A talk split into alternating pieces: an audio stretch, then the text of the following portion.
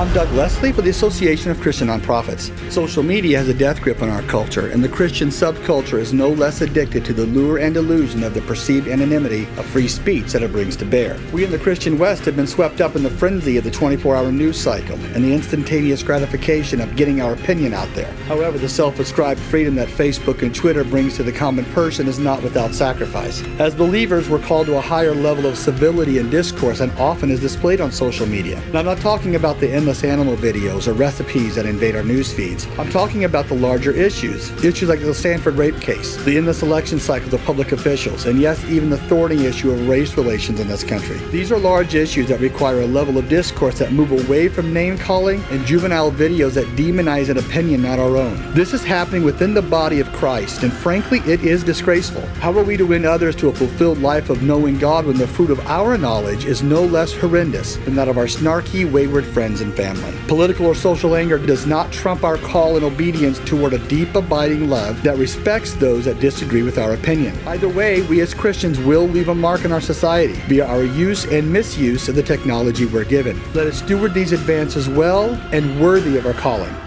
I'm Doug Leslie.